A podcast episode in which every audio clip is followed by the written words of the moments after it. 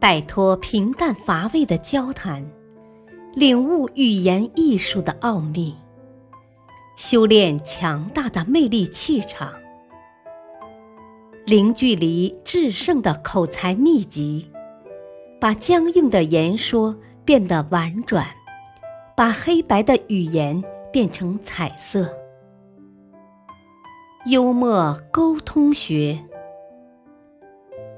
作者陈浩，播讲汉乐。第二节，跟上司幽默，赢得他的赏识。晋升的秘诀，俏皮话知多少？幽默心得：身为有理想的职场人士，最好时刻留意能够跟老板面对面谈些风流俏皮话的机会，尤其是两人独处的机会。这决定你们日后能否继续说悄悄话，决定你能否有可能成为老板的心腹。在你踏上职场顶峰的途中，会出现许多机会，也会遭遇许多阻碍。其中最常见的一个障碍或机会，可能就是在心理上对新工作的适应困难。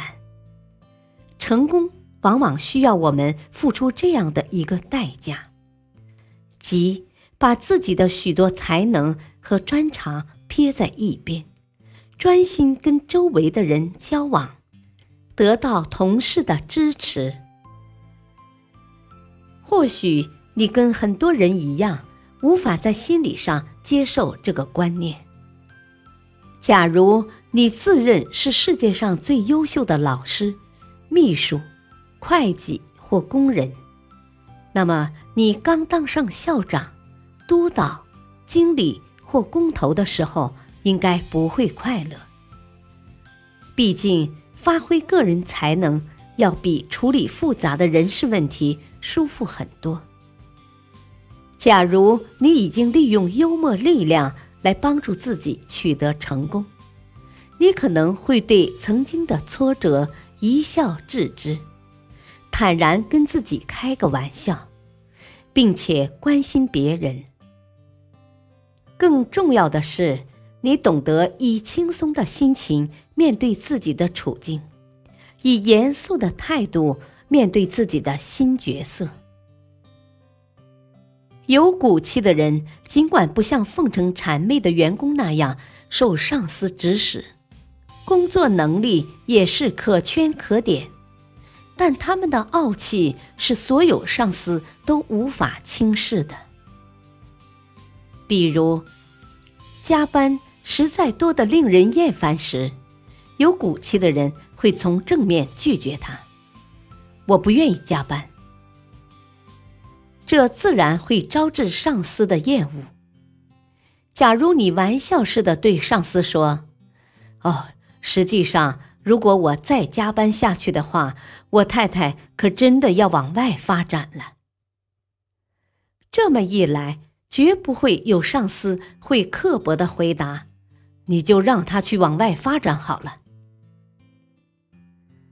这就是幽默的力量，以俏皮话轻松的回避开主题，巧妙的抓住上司的心理，使他自然而然的产生一种同情心，进而达到自己的目的。这种方法，任何人都可能办得到。而且成功的几率非常高。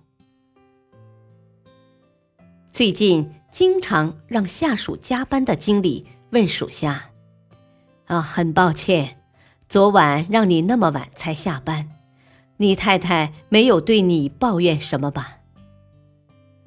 那位属下答道：“嗯，也没什么。不过今天早上我出门时。”我太太跟我这样说。他说了什么呢？亲爱的，你今晚还会加班吗？那你如何回答他呢？嗯，我说，嗯，可能吧。他怎么说的呢？我太太说：“那你一定要真的加班哦，最好别太早回来哦。”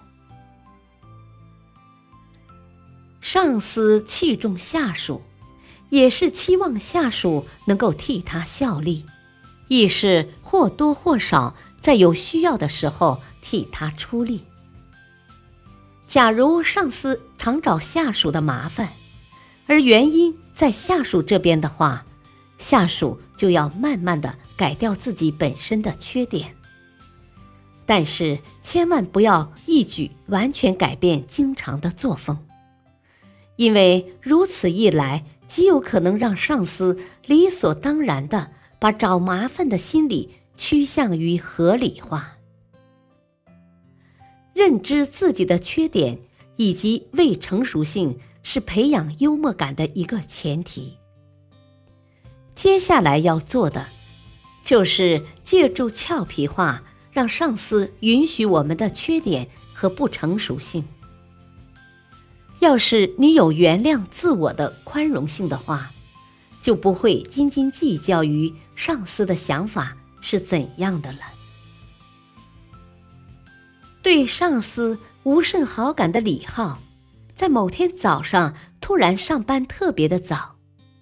到公司后，把经理的椅子擦得跟眼镜一样光亮。经理上班后，把李浩叫到跟前：“你为什么要把我的椅子擦得这么亮呢？”李浩笑着说：“啊，我是想，总有一天我会坐到这张椅子上的。”在上司面前。如果不懂得说些俏皮腔的话，就不能语惊四座，也不能使上司对你另眼相看，更不要说得到晋升的机会。不过遗憾的是，能跟上司谈俏皮话的机会并不多，而且另一方面，如突然在上司面前把玩笑开得太大，会有损他身为领导者的威严。那也是不恰当的。感谢收听，下期播讲第三节，跟下属幽默，做有亲和力的领导。敬请收听，再会。